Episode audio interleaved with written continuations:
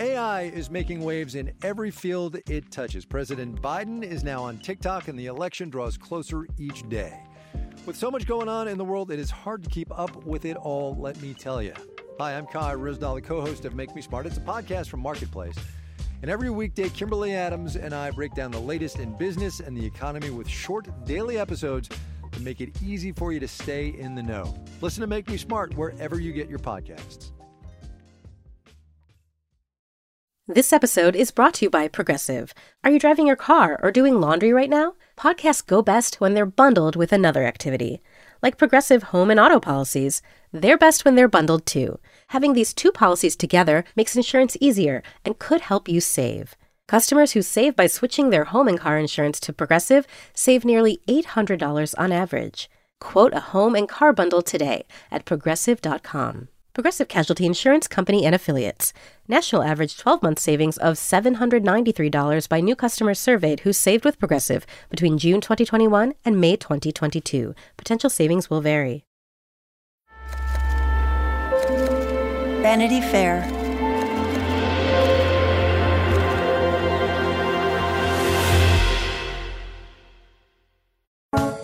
Welcome to Little Gold Men, the award season podcast from Vanity Fair. I am delighted and proud to introduce him as Academy Award winner. And the Oscar goes to. And the Oscar goes to. The winner, it's a tie. And any little girl who's who's practicing their speech on the telly, you never know. Mom, I just want an Oscar.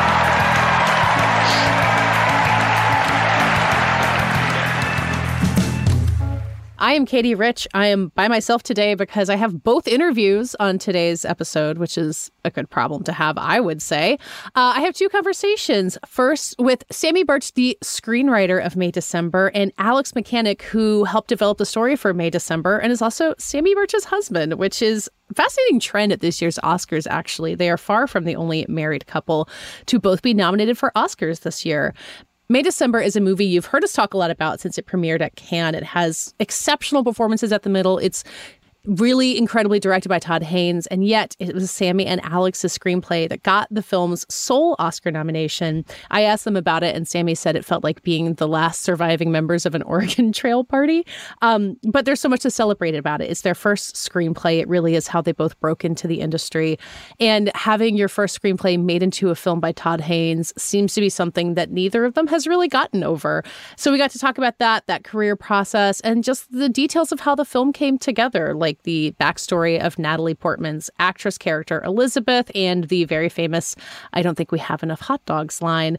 Uh, it was really fantastic to talk to both of them and congratulate them on a really well-earned Oscar nomination. So let's hear my conversation with Samy Burch and Alex Mechanik.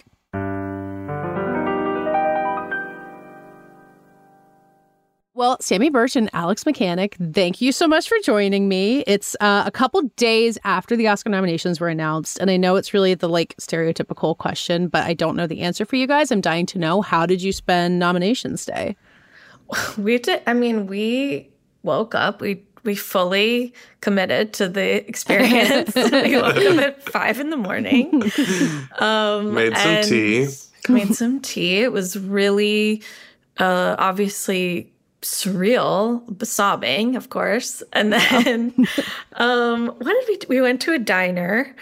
We like bought mugs from the diner oh, to like commemorative. Yes, like this is the day. We uh-huh. like this is the day. And then did you tell them that that no, was why you were buying? Oh, hmm. We were just gotta, like two mugs, please.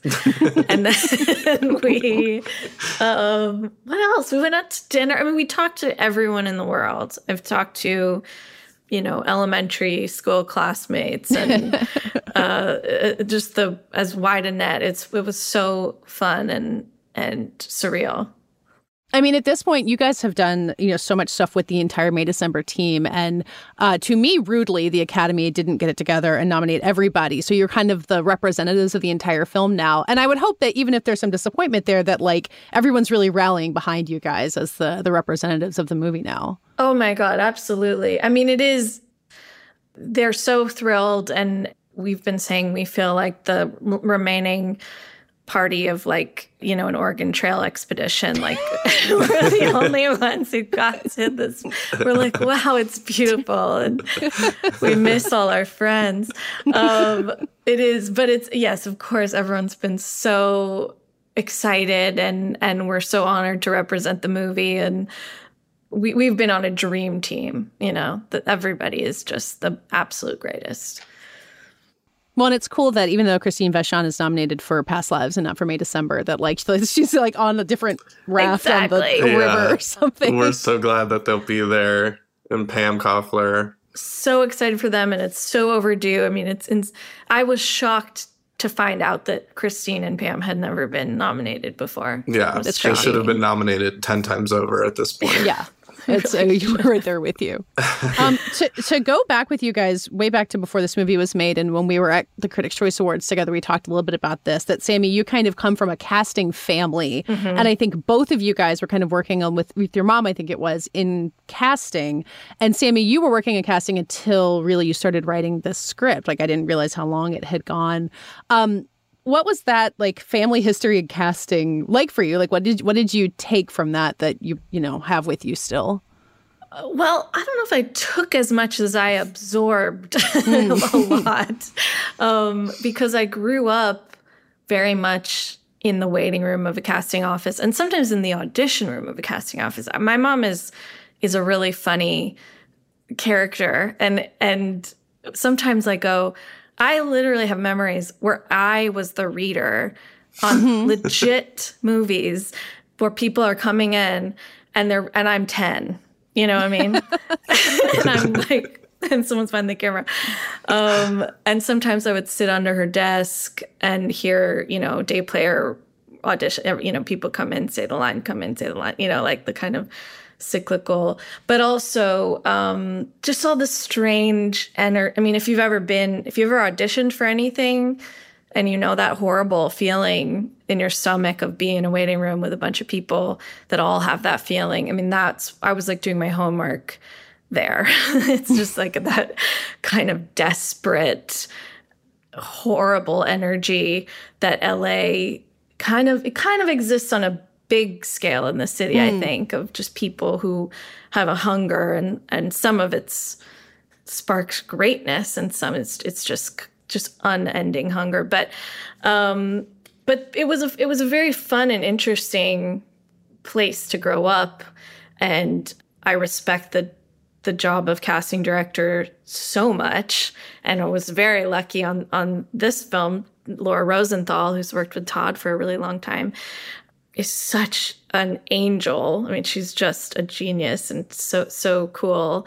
And um and yeah, when so I went to school for for screenwriting and have been writing this whole time, writing specs this whole time. But at a certain point after college, I was temping a lot in New York, and uh, my mom moved to the South. She lives in Atlanta, and she does local casting. So for that, she lost her assistant at a certain point and was like, "Can you get down here on Monday?" You know, I was trained, so then I that started this really funny chapter where I would fly down to first was North Carolina and like work as my mom's assistant on like the Hunger Games out of mm-hmm. her her house. So it was like a it was it always felt like Grey Gardens, but if like imagine if the, if they had to like also do the local casting for the Hunger Games. that was kind of the vibe.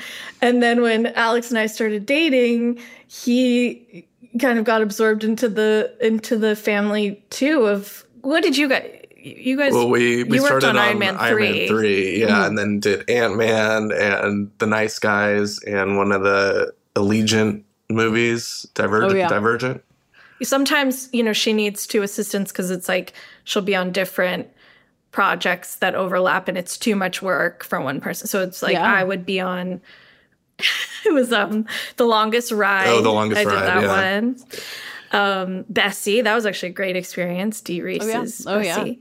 Yeah. Um, but yeah, Alex is actually credited as Woody because her assistant before him was also named Alex, and it got too confusing. So, Alex, how do, do you want to tell your your injury story of how you got the name? yeah, well, I mean, I don't know how many how much detail I should get into here because it's um, a little salacious, but I, I, I kind of at one point during one of our lunches on Iron Man three, I squeezed behind a a chair to go get more chips for my sandwich and I got like a two inch piece of wood in my butt. Um, it was really, it really hurt. Um, oh, and I'm just so happy it wasn't like a rusty piece of metal or something, but I had to get rushed to like the local hospital. By an actor the, waiting yeah, in the room. We were like, who has painkillers? yeah, all the actors were like, and yeah, then the, they all raised their hands. Another actor who was coming to audition picked him up, took him to Wendy's, came to audition. It was yeah. a, a, family affair. So, so, my nickname became Woody, and if you look that up on IMDb, it's there. And if you watch wow. the movies, it's there. Woody Mechanik. Wow. Hi, I'm Jeremy Larson, the reviews director of Pitchfork, and this podcast is supported by Pitchfork Music Festival. Pitchfork Music Festival will take place July 19th through the 21st at Union Park in Chicago, Illinois. This year's lineup features Jamie XX, Alanis Morissette, Black Pumas, Carly Rae Jepsen, Brittany Howard, Jai Paul, Muna, Jessie Ware, 100 gecs, and many more. The festival also features diverse vendors as well as specialty record, poster, and craft fairs, and works to support local businesses while promoting the Chicago arts and food communities as a whole. For more information on tickets and lineup, visit pitchforkmusicfestival.com.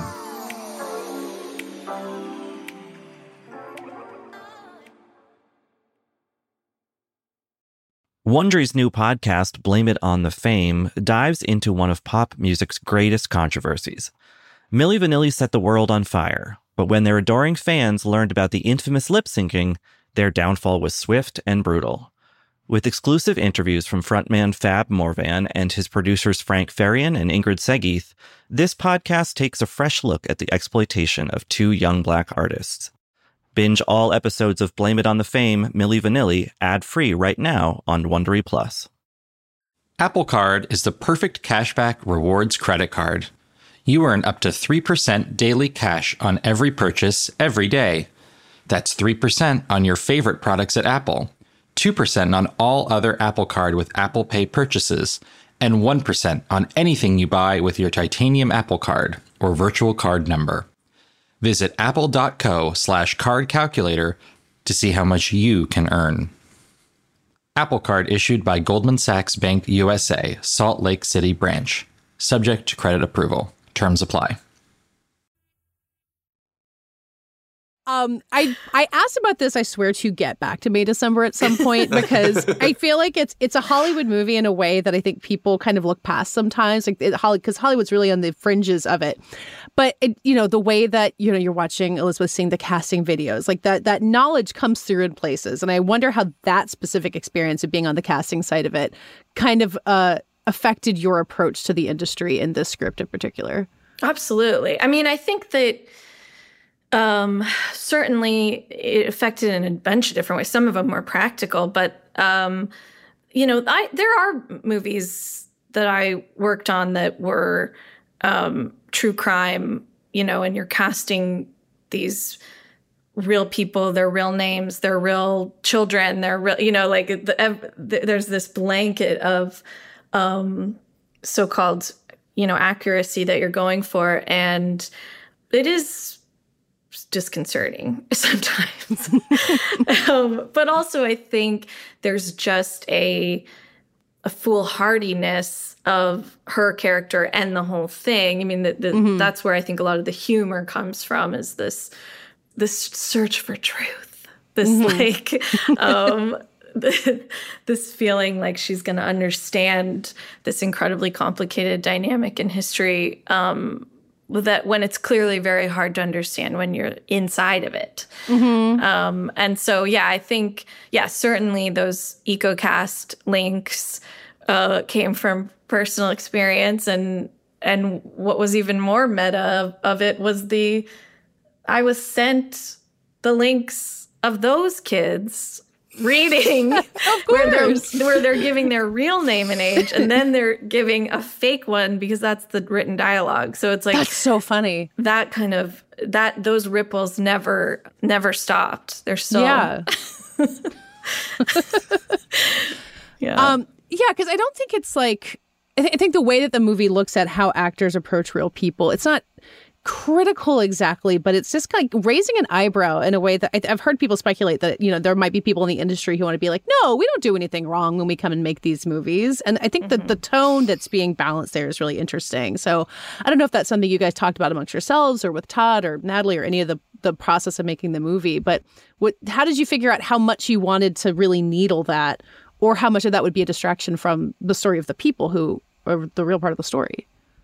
Well, I think it's it's always been that that mix. Um, you know, I think it it is just as much about um, Natalie's character and and the sort of you know cannibalistic process that she's going through as, as the couple, but it, it just makes so much sense under Todd's gaze when you think of how he has in his many films which are so varied you know there are these mm. these themes that that can complete you know uh, braid into each other of performance and fame and this creation of identity and i think with elizabeth um, this idea of someone who is incredibly insincere who can't be normal at a barbecue. I mean, right from the beginning, she's really false.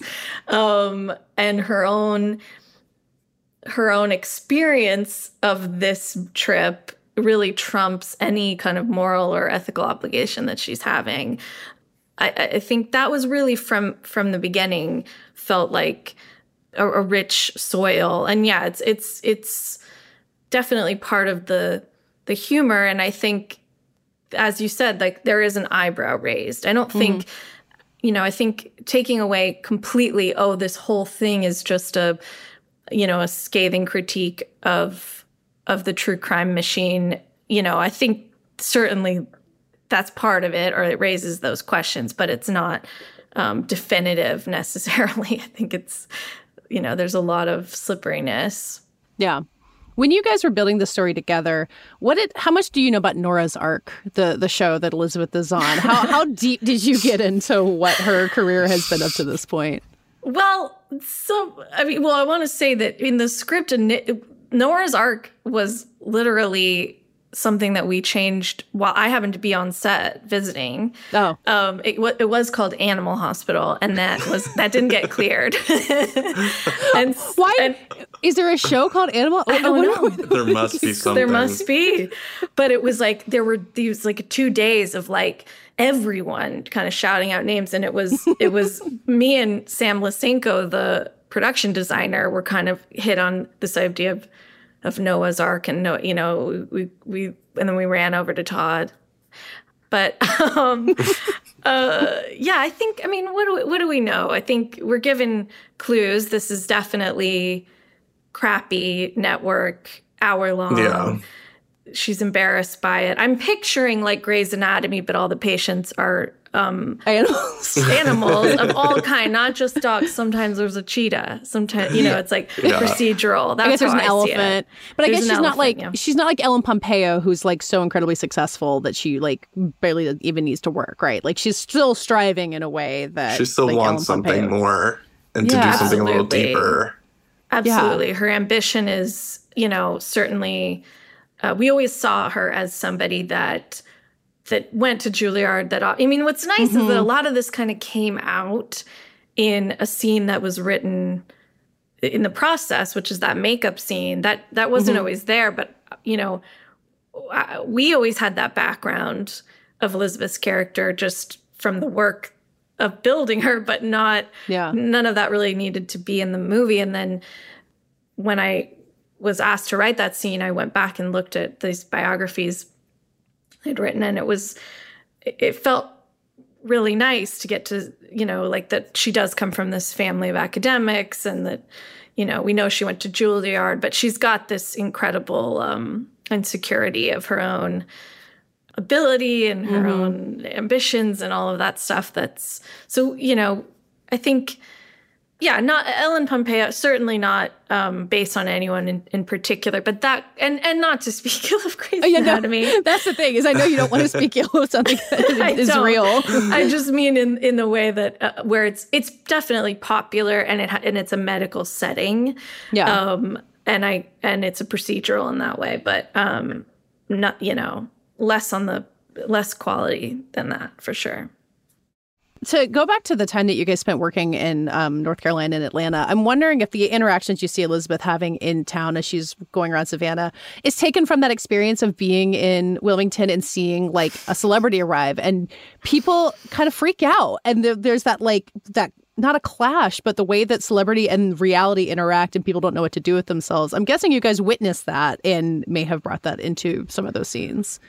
You know, I mean, maybe you have different memories. I feel like we were, we, all of our work was always done before the celebrity got to town. Oh, but I, yeah. You know, but I, and we never got to really, you know, you, it was such a funny thing. You just worked on it and then you got and saw the movie and you went, oh, that's the movie.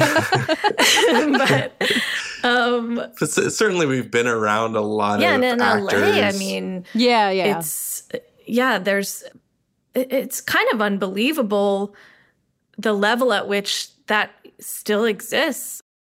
Uh, I wanted to ask you guys about the the hot dog scene, which I think became very famous very quickly. And I'm guessing that when you see a moment from your movie kind of go viral, it's always a good thing. But Todd had some really interesting interviews just about how like that is the tone of the movie, but it's not the entire tone of the movie. And mm-hmm. I think mm-hmm. Samy, you've celebrated how the humor of the movie really works until it doesn't, and people have responded to that. But I wondered mm-hmm. if having that moment taken out of context, like rang in, in any way weird for you, of being like, but there's there's more to that. It's not campy. It's it's a lot of different other things. How did you guys work through that? I was so surprised. I was I really was. yeah. I mean, I I thought I wasn't that, expecting that line.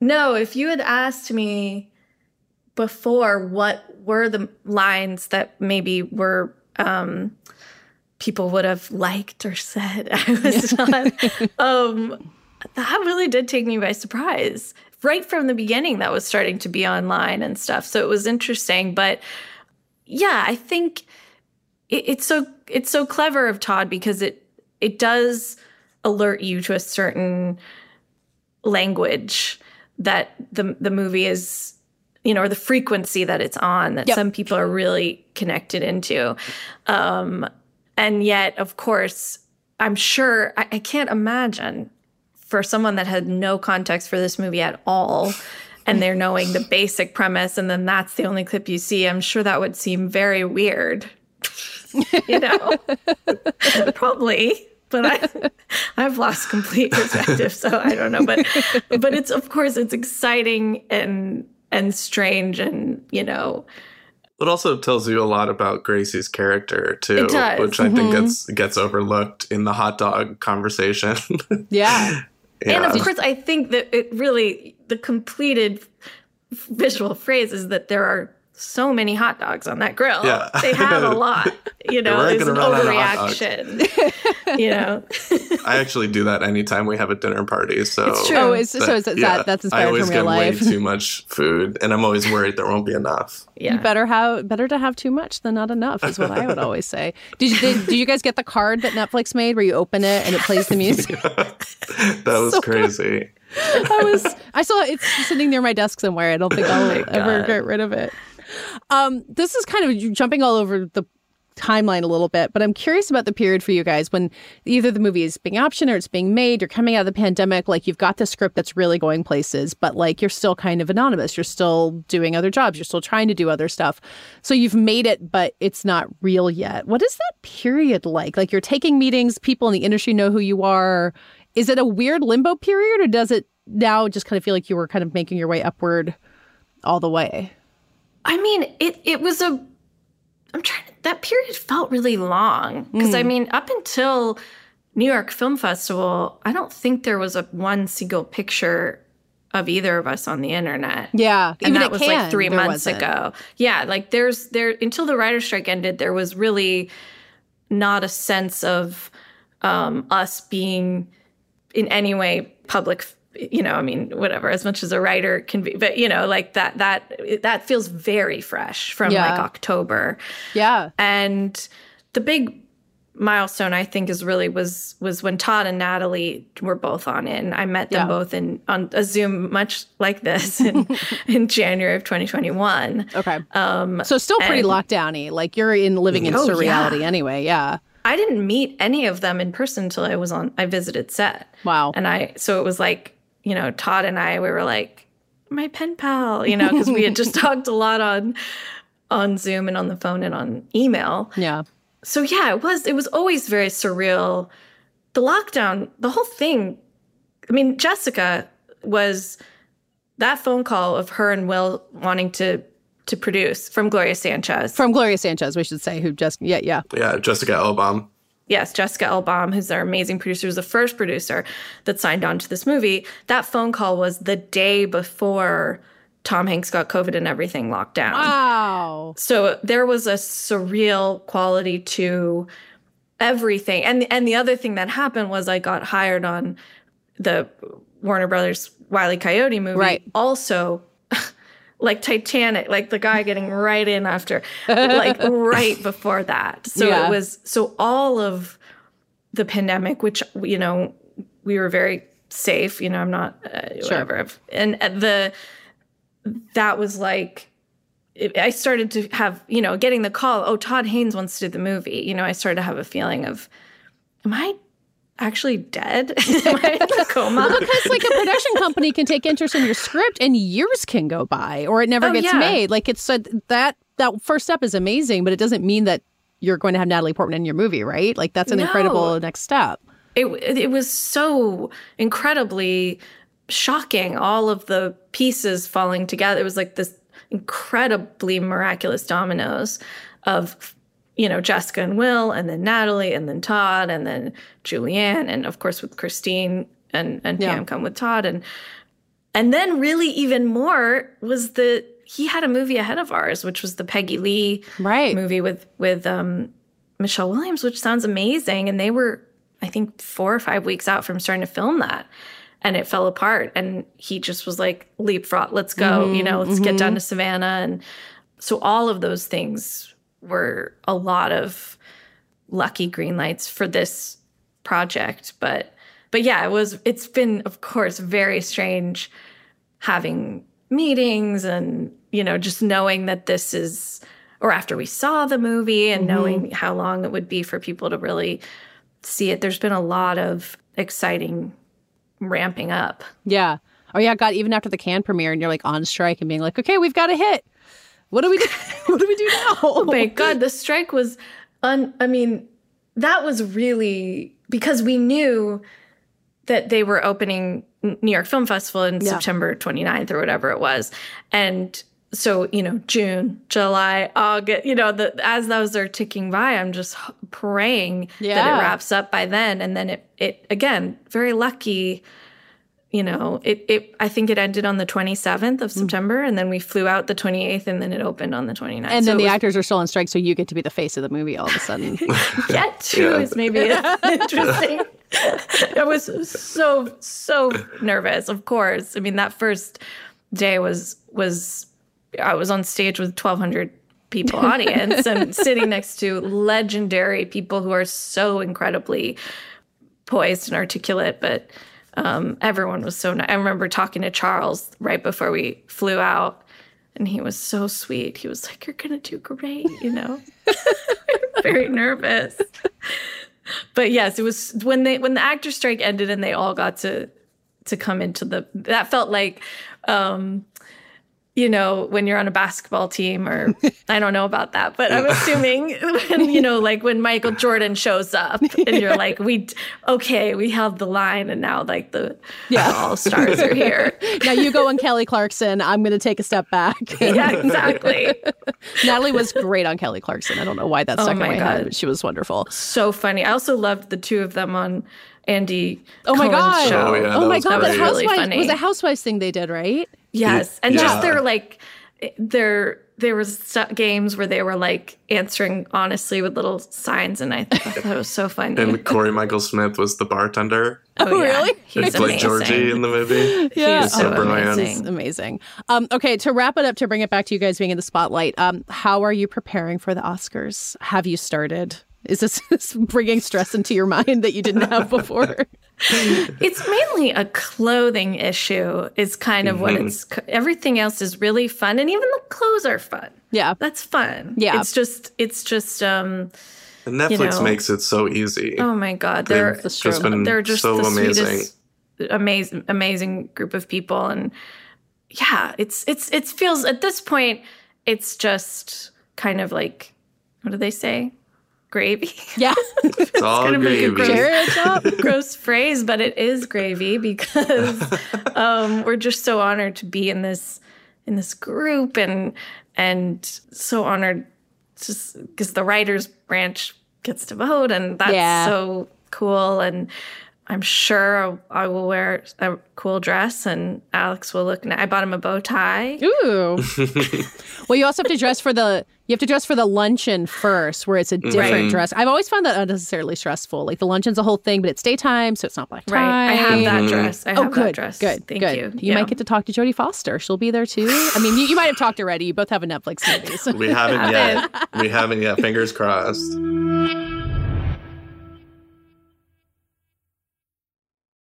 And now we're going to hear another conversation that I had with Wim Wenders, who is a legendary director and is the director this year of the Oscar nominated Perfect Days. Wim Wenders is a German director, as many people know, but Perfect Days is Japan's submission for the International Feature Oscar, which is a really interesting quirk of a really interesting system. And um, Wim Wenders has said he was kind of surprised that Japan, which has a very robust film industry of its own and a strong history at the Oscars, would submit this film from him, a German director. But it's such a special, unique film. I saw it at the Toronto Film Festival and was really captivated by this deceptively simple story of a man who cleans public toilets in Tokyo, the most beautiful toilets you've ever seen in your life, and doesn't really change and doesn't necessarily learn anything. And that is somehow the point of the movie. Um, so I was really interested to talk to Wim about how that came together and how to make a movie that's that thoughtful and insightful and not boring at all, despite being about really mundane stuff. Uh, Perfect Days will be out in theaters in the US on February 7th. So it's actually a really great time to start thinking about it if you hadn't heard of it before. Uh, let's hear my conversation with the director of Perfect Days, Wim Wenders.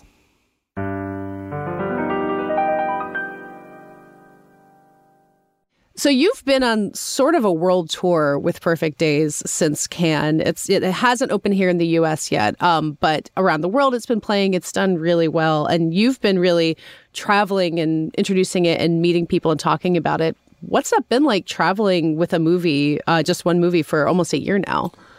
Well, travel started only in the fall. I've been traveling before with the other film that was ready at the same time that also was in Cannes Anselm but I only started traveling for perfect days in the fall of 23. So I'm just about maybe six months into it, not too bad. And uh, okay, I still look forward to going on the extra mile for the Oscars now. Yeah. In these different countries that you've been talking to audiences, have you noticed different responses in different countries, or is it pretty universal? In a strange way, Perfect Days is quite universal insofar as people slowly get into it, doesn't take them right away. They slowly get into the routine of our hero Hirayama, and then it gets quieter and quieter, and there's a few laughs, and and people get more and more taken in. It's a slow beginning, and then mm-hmm. mainly at the end, people are quite silent. I've been, I've had screenings where people are really not saying anything until the very, very end of the end credits, and then they start applauding. But until then, they're amazingly quiet. Mm. A lot of people are taken by surprise by the movie. They just don't expect what they see, and I don't know what they're.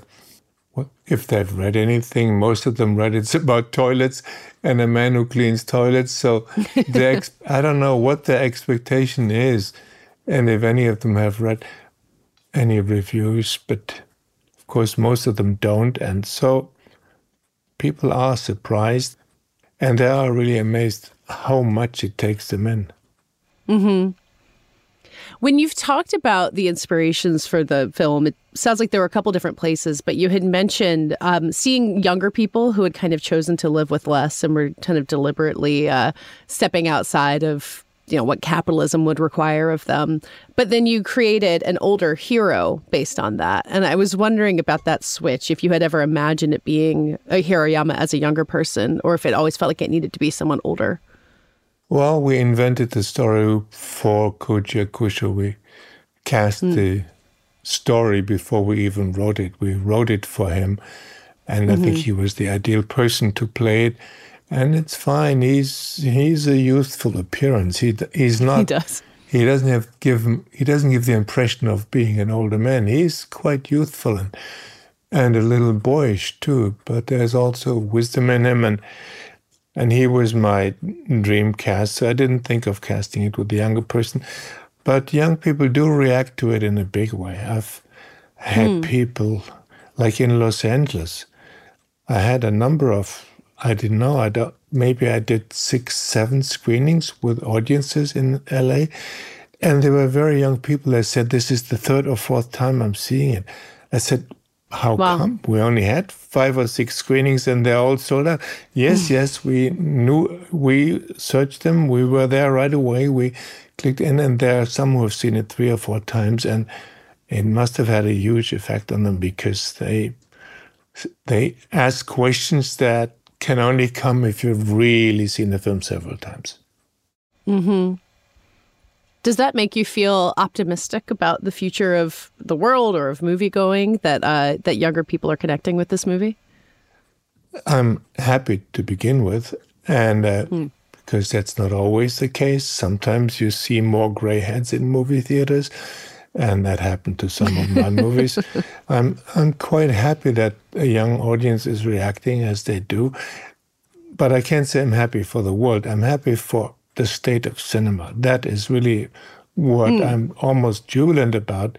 That so many young people come to flock into theaters because it seemed to me mm-hmm. right after the pandemic that there was a break in habits for a lot of young people and that theaters and cinema experience was just forgotten and they got used to having everything they needed just on their mobile phones or on their computers or on their laptops or, or whatever it is they're, they're having access to streamers. But it took a while and it was reluctant at first. The few first few months when theaters opened were very reluctant. But now i mean i can't believe it. And in italy the we now have in three weeks 500,000 people who saw the movie, and most of them are young. So wow. that is for me a wow. great sign for the state of movie theaters more than anything else. I cannot, I mean, who am I to say uh, that I'm hopeful for the state of the world? The world keeps contradicting us all the time. But I'm, I'm genuinely very, very happy that theaters are on their way back. Know that fizzy feeling you get when you read something really good, watch the movie everyone's been talking about, or catch the show the internet can't get over? At the Pop Culture Happy Hour podcast, we chase that feeling five times a week. We talk about the buzziest movies, TV, music, books, and more. From lowbrow to highbrow to in between, catch the Pop Culture Happy Hour podcast from NPR.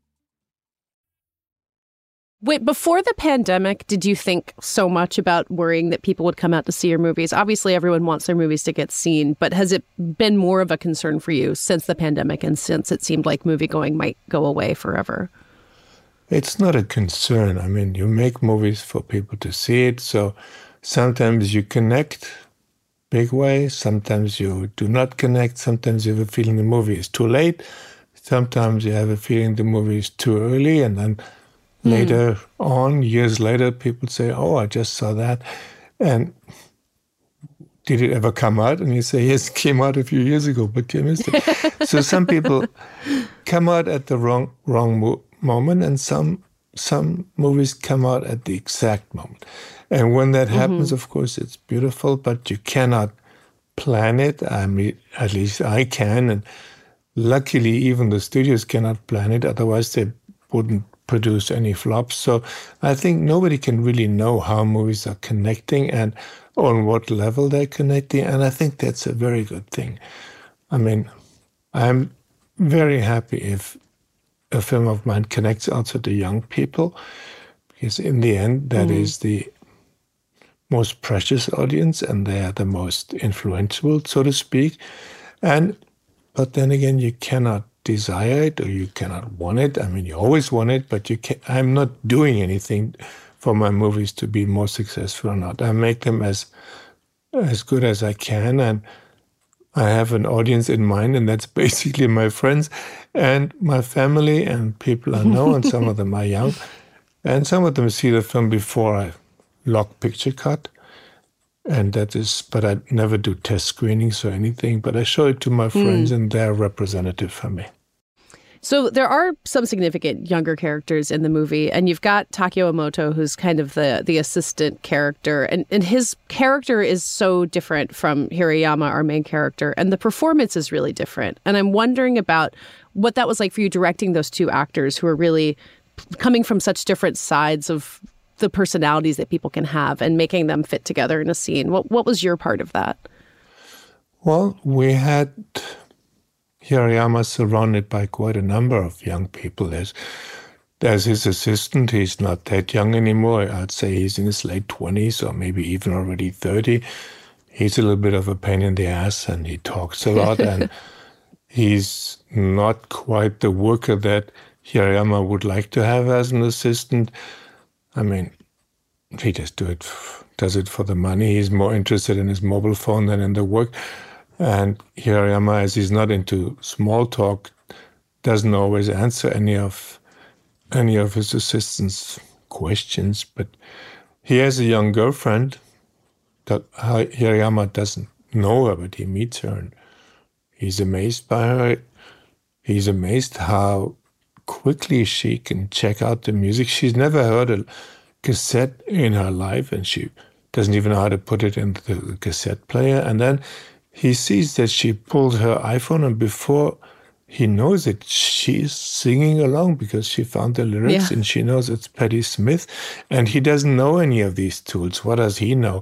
When he takes his young niece, well, I guess Nico is 16 or 17 in his car, Nico asks him if she can have that music on on on Spotify. And good old Hirayama thinks it's a shop and asks her where that shop is, and she she laughs. But so he's not really connected. He doesn't even, I guess, have internet at home. He doesn't even have television. He has his cassettes and he reads books and he has an analog camera. So he's old school. So, since you said that um, Koji Yakusho, you really wrote the role for him, in terms of how the performance took shape, did he kind of have a, a, a, more active role in shaping this character than other actors you might have worked with previously? Oh, yes, very much so. First of all, we wrote it for him, so I had him in mind, and I have seen almost all his movies. And I must say, I have mm. a very deep relationship to the actor because my biggest success of our family Christmas movies goes back to him. I'm mm. as I'm the director in the in the family for 20 or 30 years. For Christmas, we always try to get the whole family to see a movie, and for a long time, I was not the oldest generation. There were older people than mine, a generation before, but now I am part of the oldest generation. I'm still having mm. to choose the movie. And mainly that is a disaster because if you try to get three generations of people into the same movie, it never works out. It once worked gloriously, and all generations, the young, the middle aged, the old, they were all happy, and that was Shall We Dance with Koji Yakusho. And ever since wow. I know he has something very special and he connects and I've seen his other films, and I'm very totally convinced it's his eyes. He's got the most mm. lively and and um, he's doing more with his eyes than other actors. And as Hirayama connects not so much through what he says, but more through what he sees, and slowly but surely the audience sort of gets to see the world through Hirayama's eyes and through his ears. So it's important how he looks. And every morning the day starts with him opening his eyes. Yeah. And when he gets out of his house, he looks up at the sky. He he's very much about looking. He's not a big talker. So I know that Koji Yakusho has the most expressive eyes, and and I know he does. He is able to connect several generations. And as I said, my best Christmas experience with a family program, which was always done to me, but the best experience was Shall We Dance. Yeah. So so that gives you the confidence maybe when you're writing the script to have more silence or to to know that you know your lead actor can convey more than you could possibly put on the page. Well, we met for a couple of days before I had to leave Japan again in order to go back home to Berlin. I wasn't there for so long. In May of 22, when we planned the film, and we met and we talked a little bit, and he knew the toilets. I showed him of the toilets.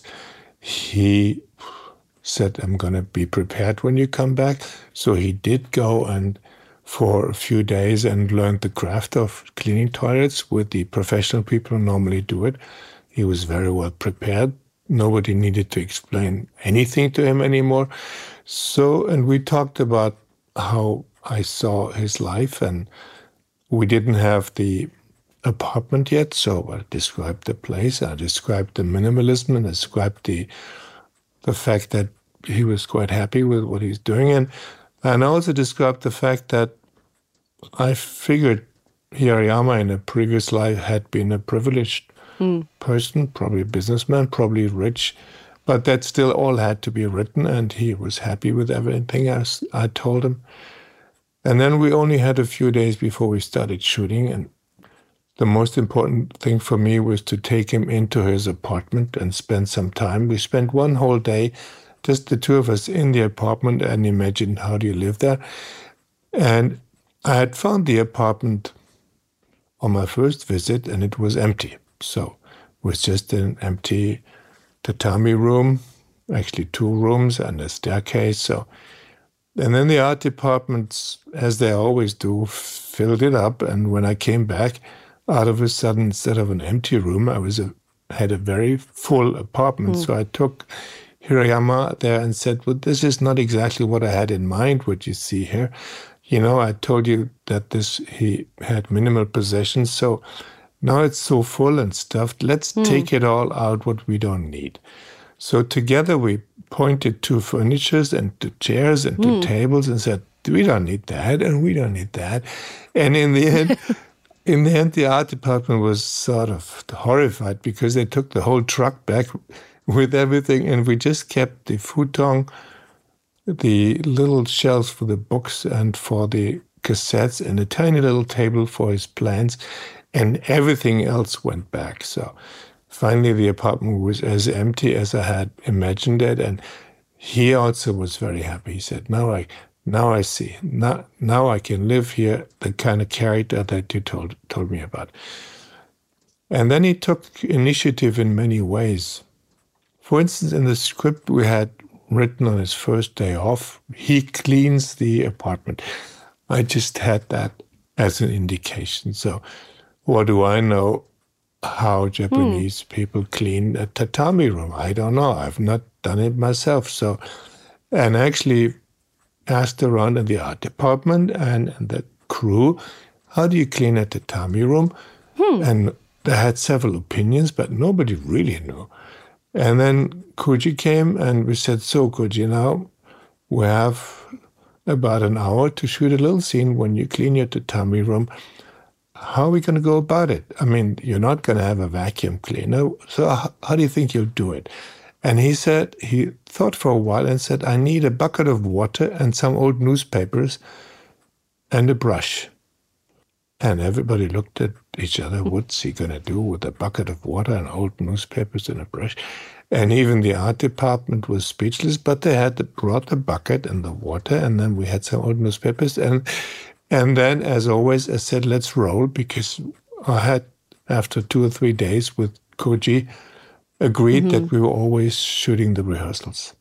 And well, very often we didn't shoot more than the, the rehearsals. We had gotten used to that process of almost doing a documentary on a fictional character. So, and on a documentary, you don't rehearse, you shoot. So we shot. So here he comes, brings up the bucket up the stairs with the water and the old newspapers, and and then he takes pages and makes little balls and dips them in the water, and then he throws threw these little balls around in the room until they're lying everywhere. He had divided the entire paper in little balls of wet paper, and then he took the brush and just moved the little balls of wet paper around. And after a while, he put them all back on a shovel. And then he was very happy and said, That's it. That's wow. how my grandmother did it. And nobody had ever seen this. Nobody in the crew had ever seen this, but it was perfectly clean and it was cheap and a good way to use old newspapers. And we didn't shoot it a second time. And I think the film is playing in Japan now for, well, almost a month. And they've seen, I guess a lot of people have seen his method of cleaning tatami rooms. And I think they're going to introduce this method into many households again, because I think it was altogether forgotten. So it's you don't think that his grandmother invented it, that other people did it. Yeah. So other people's grandmothers probably did it too, and they just didn't know it. Yes, I think it's an old fashioned way to deal with tatami rooms. Makes a lot of sense because the wet newspaper just sucks mm-hmm. up all the dirt, sucks it out of the out of the material. And it was really clean and it felt clean. The air felt good yeah. afterwards. So that was a it was a beautiful way to clean it. And in many ways, he introduced, he remembered stuff. And then again, he wasn't all that good on dealing with cassettes. So he had not, he was not familiar with, with a way to rewind cassettes. You need a pencil. Mm-hmm. And then you put it through the holes in the cassette and you turn it around. And that he had to learn, but he was very apt at it. And and loved um, the trick of doing it with an old pencil. Yeah, I remember that well enough. Um, I'm imagining that for a lot of the audience who is, for the audiences who have seen this and talked to you, that Hirayama feels inspiring in some way. I think everyone comes out of this movie thinking, I could live more like this. And I wonder how that works for you, having spent so much time with this character. Has creating Hirayama and creating this film changed anything about the way you're approaching your own life? Well, as you know, because you mentioned it, I've seen and talked to a number of young people in New York, in my own city, in London, all over the place, already before the pandemic and during it and afterwards. A lot of young people who were into minimalism and who were almost competitive, who can do with less. And if you're if you can't put everything you own into a suitcase, you're not part of the club. And that was is a great movement. And the beautiful thing about these mainly young people is that they are that they really have their act together and they're cool, calm and collected and they have a purpose in life much more than people who have mm. all that stuff and need always more stuff. And, and these people these young people who are into reduction are amazingly clear and amazingly have a vision and have an amazing vision of what they want to do with their life. So I like the idea and I started to put it in action in my own life. I've already, during the pandemic, thinned out. I, I mean, I must admit I'm a terrible collector of everything. I'm a collector of books and records and vinyl and and and rocks and stones and you have whatever. I collect everything to my great the great dismay of my wife. She is not at all a collector. So already I started to heal and get rid of a lot of stuff. I mean, really amazing stuff. And I still have, I feel, the, I mean, especially now after the movie and after feeling, wow, it's so good to be in a room with nothing like Hirayama's, only with his cassettes and with his photo camera and stuff. So I still feel I have another step to go on now with my own project of reduction. So, and I'm doing it quite happily. And you feel like a whole burden is falling off you, from you. Mm. So, possession is, I've come to realize, possession and collection is not so good for your soul. And a lot of people, when they see the movie, I also feel a lot of people realize they have that longing. Also, that longing to be masters of their own time. And, and Hirayama, mm. I mean, not only does he own little and he's happy with it, but he's completely the master of everything he does. He gets up when he wants to get up. He gets all the work done he wants to get done. He reads all the books he reads. He wants to read. He hears the music he wants. He there's nothing missing in his life, and most people seeing the movie realize they miss so much and they miss out on so much, or they think they miss out on so much, and and realizing that you can live without missing anything, sort of hits hits a nerve for many people, and it's not that we intended it when we wrote the script. I mean, I just had this character in mind and and thought it would be good to talk about such a man after the pandemic. After all, this was the first film I was going to do uh, after the pandemic. And mm-hmm. in those two years when I wasn't traveling anywhere, me too, I did think that afterwards we'd all, whole of the whole of humanity would reconsider how we live and maybe would have some good ideas about sharing and of having less. And I was really convinced that it was impossible that afterwards we are all going to go on.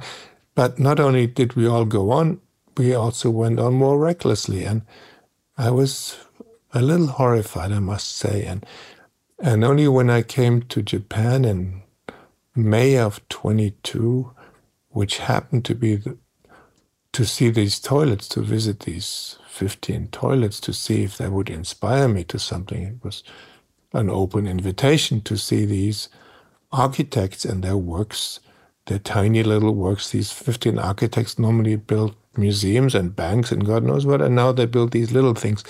And I had an invitation to come to Tokyo to see these toilets and maybe be inspired to do little subjects on the architects and their creations.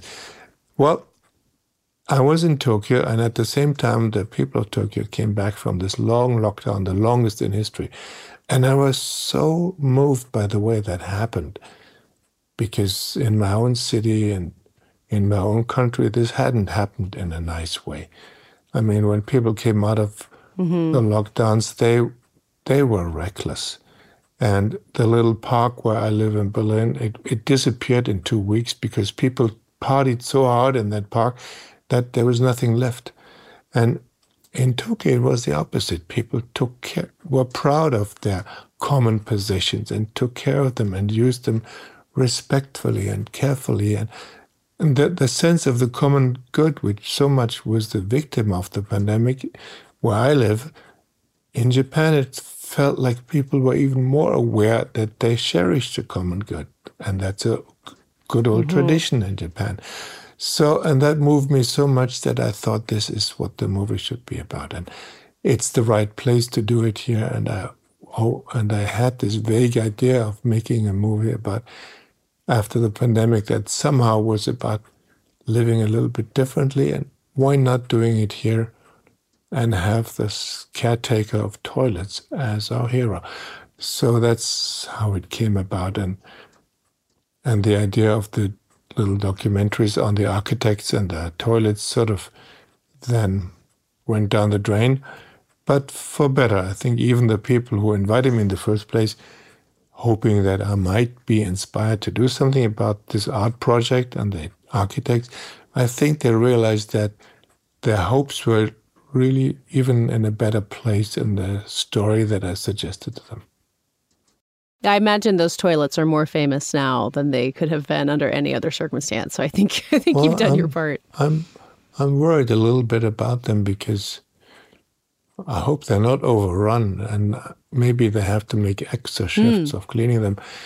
And but I have friends who visited them not so long ago and they saw quite a number of them and when they asked me before which ones should we make sure we see, I said make sure you see the transparent ones because they're the most fun. Yeah. And they said yeah. those are in good shape so and they still work and and they're amazing. And every now and then there's a little line and you, before you can get into. So anyway, I, th- I, think the toilets are in good shape. And by now That's... there's 17. There's two new ones that I don't even know. Oh, you have to go back. Maybe the another the sequel. short documentary after that. yeah, exactly. No. That does it for today's interview episode. We'll be back later this week talking about so much of the post Oscar nominations landscape of award season. Find us in the meantime at Vanity Fair on social media at VF Awards Insider, and you can find me around the internet at Katey Rich.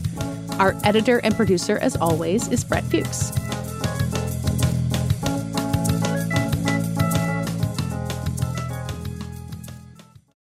I'm Bobby Finger. And I'm Lindsey Weber. Do you ever see a new face or name on your news feeds and say, Who the heck is that? Our podcast, Who Weekly, is everything you need to know about the celebrities you don't. Think of us as your cheat code to People Magazine, your glossary for Hollywood, a shortcut to understanding pop culture at large. For the past eight years, Who Weekly has been telling listeners everything they need to know about the celebrities they don't.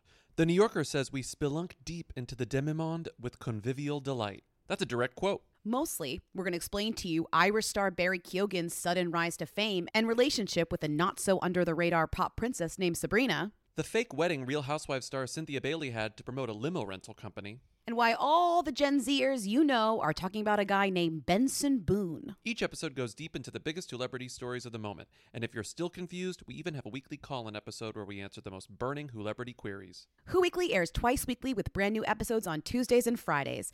Listen and follow Who Weekly and Audacy podcasts available now for free on the Audacy app and wherever you get your podcasts. From PRX.